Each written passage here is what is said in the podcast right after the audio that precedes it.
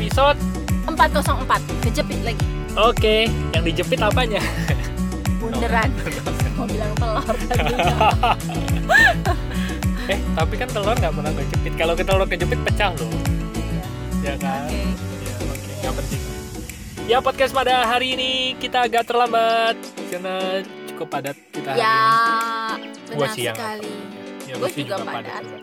Banyak hal-hal yang banyak hal-hal yang eh, tidak dijadwalkan tapi ternyata waduh kok padat banget gitu ya. Tapi Iya, karena iya, kita iya. komitmen terhadap podcast, kita setiap hari harus podcast. kalau nggak podcast kayaknya nggak bisa tidur Ari sampai waktu kapan tuh Iya, sampai ngimpi mimpi loh. ngimpi udah bangun pagi gitu ya Iya, gue bangun pagi terus gue mimpi di mimpinya di tuh mimpinya tuh udah bangun Iya. dan begitu Aduh, bangun gue belum sadar upload podcast hari kemarin. Waduh. tapi Eh, ternyata gue pernah itu gara-garanya sehari atau dua hari sebelumnya ya. Udah jam setengah sebelas ya. setengah dua belas apa setengah sebelas? setengah sebelas gue udah tiduran gitu terus gue belum upload podcast aduh.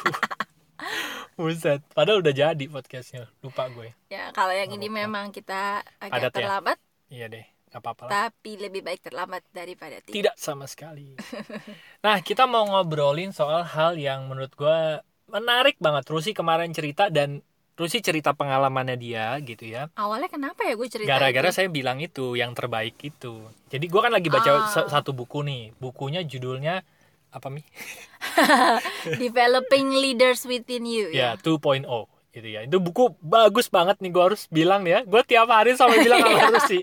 Aduh ini buku gue suka banget. Nih buku bagus banget. Tapi emang sih yang dia ceritain itu selalu yang mengena ya pasti eh, wow. Uh-uh. wow kayaknya baca buku itu tuh Terpuaskan dikit dikit wow dikit dikit Iya. wow gitu gue ya. Puas. Bahasanya gampang berkali-kali puasnya. Bahasanya mudah dicerna. Ya terus eh, contoh-contohnya mengagumkan. Terus eh, bikin wow gitu bukunya. Intinya tuh kena gitu ya. Mm-mm. Hmm. pas gitu kayaknya. Kalau kayak tulisanmu tadi lobangnya pas. Iya. nah jadi buku itu ada satu eh, kutipan bagus banget tentang sa- cara kita bertindak sebagai seorang pemimpin adalah kita perlu kita perlu melepaskan yang baik untuk mendapatkan yang terbaik. Nah ini tuh menurut gue wah kok, bisa ya gitu ya? Sampai Ah. gue masih melepaskan yang baik untuk mendapatkan yang terbaik. Hmm. oh gitu ya gitu. Ternyata memang di buku itu cerita bahwa di hidup kita tuh kita nggak bisa dapetin semuanya sebetulnya Ah, untuk iya. itu untuk itu kita harus menentukan prioritas dia bilang Iya, gara-gara Ari iya, iya benar. Ini gara-gara Gitu. omonganmu ini kemarin. jadi eh, kita harus menentukan prioritas karena kalau kita tidak menentukan prioritas kayaknya tuh semuanya semuanya kita pengen kalau kita semuanya pengen malah kita semuanya nggak dapet gitu Iya, iya, nah iya, iya. akhirnya Rusi cerita eh, pengalamannya dia dan menurut gua inilah salah satu contoh terbaik melepaskan yang baik untuk mendapatkan yang terbaik apa itu Hmm. Jadi kemarin abis denger Ari bacain line itu tuh gue tiba-tiba mikir gitu ya. Terus gue bilang sama Ari, eh ada untungnya juga ya. Jadi dulu itu kan gue selalu dilema, dilema, ya? Mm-mm. antara anak atau kerja. Gue tuh Hmm. pengen, gue tuh orangnya ternyata memang nggak betah diem, nggak betah di rumah aja. Gue tuh pengen, ya pengen kerja, pengen keluar gitu kan. Sampai akhirnya saking dilemanya kan gue sampai sempet nanya gitu kan, nanya ke salah satu mentor kita ya Pak Ari Sandi dan waktu itu kan jawabannya eh, panjang lah, tapi intinya dia bilang anak eh, pekerjaan bisa menunggu, tapi Mm-mm. anak itu nggak bisa nunggu gitu Mm-mm. akan ada waktunya kamu nanti bisa kerja karena suatu saat anakmu akan akan gede gitu Betul, nggak akan betul. butuh kamu seperti sekarang waktu itu anak gue baru dua dua atau tiga tahun gue lupa iya gitu. iya dan ada akhir- belum ada waktu itu ada ya? belum Iya. ada dan akhirnya gue eh, tanpa disadari gue mengambil pilihan untuk bisa dibilang jadi ya udah prioritas gue adalah anak gitu Mm-mm. walaupun di sepanjang itu gue tuh kayak eh, dilemanya masih terus terjadi ya iya karena pergumulannya terjadi ya Benar, karena gue pengen selalu pengen kerja sebenarnya. Jadi selama ngasuh anak itu berapa tahun ini, gue tuh selalu masih kayak gue nih ngapain ya, kayak kayak berasa nggak nggak nggak guna gitu. Cuma gue ingetin lagi bahwa prioritas gue adalah anak gitu kan. Dan Hmm. ya emang begitu gitu gue merasanya begitu Hmm. sampai akhirnya pas semalam Ari bilang gitu gue bilang untung juga ya eh memang ternyata beberapa tahun Iya. belakangan Hmm. ini gue setuju gue memang memprioritaskan anak iya memprioritaskan anak dan akhirnya sekarang gue ngerasa gue dapat sesuatu yang gue suka gue dapat sesuatu yang kayaknya bakal gue kerjain dan itu Hmm. kayaknya semuanya pas gitu timingnya pas Hmm. pas juga dengan kesiapan gue dan ha dan sekarang itu anak-anak udah di usia yang bisa main sendiri lah udah bisa gitu main ya. sendiri udah banyak eh, hal-hal yang mereka bisa lakukan sendiri dan gue bersyukurnya eh, gue ngelihat mereka sekarang tuh gue cukup eh, bersyukur gitu dengan apa adanya mereka sekarang Hmm. mereka sama sama gue sama Ari deket Hmm. mereka bisa dibilang sehat secara Iya. fisik Hmm. eh, bisa dibilang juga sehat secara batin juga Iya. gitu betul gue ngerasa apa yang gue tanam ke mereka itu beberapa tahun ini gue ngerasa untung dulu gue milihnya anak gitu Hmm. walaupun di sela-sela itu gue ada perasaan berkorban dan lain-lain ya tapi sekarang gue bersyukurlah bahwa dulu oh iya ya gue ngambil prioritasnya yang anak dulu Hmm. karena benar begitu anaknya udah sampai umur tertentu akhirnya sekarang gue punya pilihan nih buat kerja dan eh semuanya tuh pas karena dulu itu gue juga seandainya gue mau kerja gue belum tahu gitu iya gue belum bener-bener kenal diri gue Bener. gitu kan gue apa mau yang bener-bener gue suka gitu iya ya gue mau kerja apa juga nggak tahu gitu Mm-mm. jadi kalau seandainya dulu gue tetap milih keinginan gue untuk kerja dan gue mengurangi waktu gue untuk anak kerjaan yang gue suka Iya. gue belum tahu. Setengah-setengah betul kayaknya ya gue Hmm. juga nggak jadi apa-apa. Anak juga mungkin nanti gue nggak deket karena gue mengurangi waktu Ah, untuk mereka. Tapi gue bersyukurnya dulu gue naluri kali ya gue nggak tahu. Akhirnya gue mendahulukan anak dan ya udah kerja memang gue belum bisa. Hmm. memang gue masih merasa tidak berguna tapi ya udah memang prioritas gue saat itu adalah jadi ibu buat anak-anak gue gitu. Dan Iya. eh, mungkin line yang tadi Ari bacain gue jadi iya ya ada saatnya kita tuh mesti tahu prioritas kita apa dulu gitu. Benar gue setuju gue akan ada waktunya satu persatu itu bisa jadi prioritas jadi kayak tuker tuker tempat gitu loh. Jadi Betul. pada akhirnya semua aspek hidup tuh bisa pelan-pelan di diseimbangin di fullin gitu. Benar. Tapi pasti dimulai da- dari satu dulu apa betul begitu yang satu ini kayaknya udah enak Pindah kita lagi. akan jadi punya waktu Betul. untuk prioritasin yang lain gitu Iya. Di buku itu cerita ya, prioritas pasti berubah. Hmm. Ada tuh salah satu yang dikotakin ya. Kan ada ya kalau di Hmm, buku kata yang dikotakin itu. Prioritas itu pasti berubah. oke Dan dia bilang hal yang tadi, yang tadi sudah sepantasnya kita itu melepas yang baik untuk mendapatkan yang terbaik.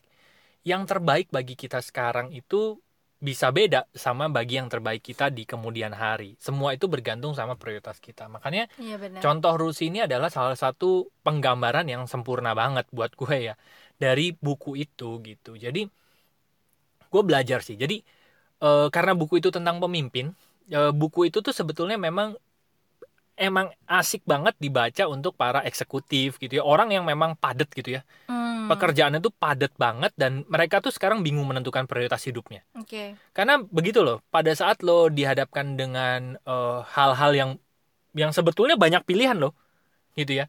Kecuali lo nggak punya pilihan ya, gitu ya.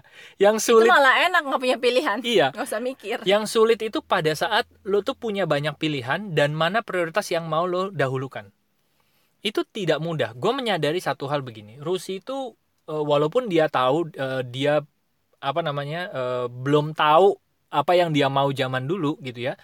Tapi sebetulnya kalau dia mau berkarir bisa nggak bisa karena dia juga pinter sebetulnya gitu. Eh, secara akademik pinter, waktu dia lulus kuliah juga oke ya kan gitu kan Hmm, hmm. semuanya oke lah karirnya dia tuh oke banget gitu sebetulnya jadi bukannya dia nggak punya pilihan loh selain menjadi ibu gitu ya. Mm-mm. kalau dia mau meniti karir gue yakin karirnya dia bagus. Tapi pertanyaannya benarkah itu yang dia cari dalam hidupnya gitu? Ya kan? Ya betul. Gitu. Gua- jadi gue nggak ngomongin soal hanya sekedar uang ya gitu ya. Tapi ada banyak hal yang setelah lo uangnya dapat pasti kok kok gue ngerasa kosong ya di sini di sini di sini gitu nah ah, dan yang menarik dan yang menarik dari Rusia adalah menurut gua sekarang pilihannya dia adalah tepat banget. Dia dulu mendahulukan prioritas yang prioritas yang terbaik dan dia melepas dulu yang baik gitu bukannya kerja tuh nggak baik loh Hmm, Kan hmm. melepas yang baik untuk mendapatkan yang terbaik kan gitu Dan sebelumnya eh sebetulnya kalau mau ditarik ke belakang lagi, gue juga pernah melakukan hal itu juga yang eh, gue trekking ya. Waktu gue sama Ari pacaran ya, Hmm. itu gue memilih untuk memprioritaskan hubungan, hmm. Hmm? Memper- memprioritaskan hubungan. Padahal waktu itu bisa dibilang gue banyak mengorbankan diri sendiri. Hmm. Tapi gue pikir waktu itu nggak apa-apa deh, nggak Hmm. apa-apa deh gue berubah, nggak apa-apa deh gue berkorban gitu. Hmm. seandainya dulu pola pikirnya ih harusnya kan gue dong yang penting mungkin nggak nggak jalan gitu Hmm.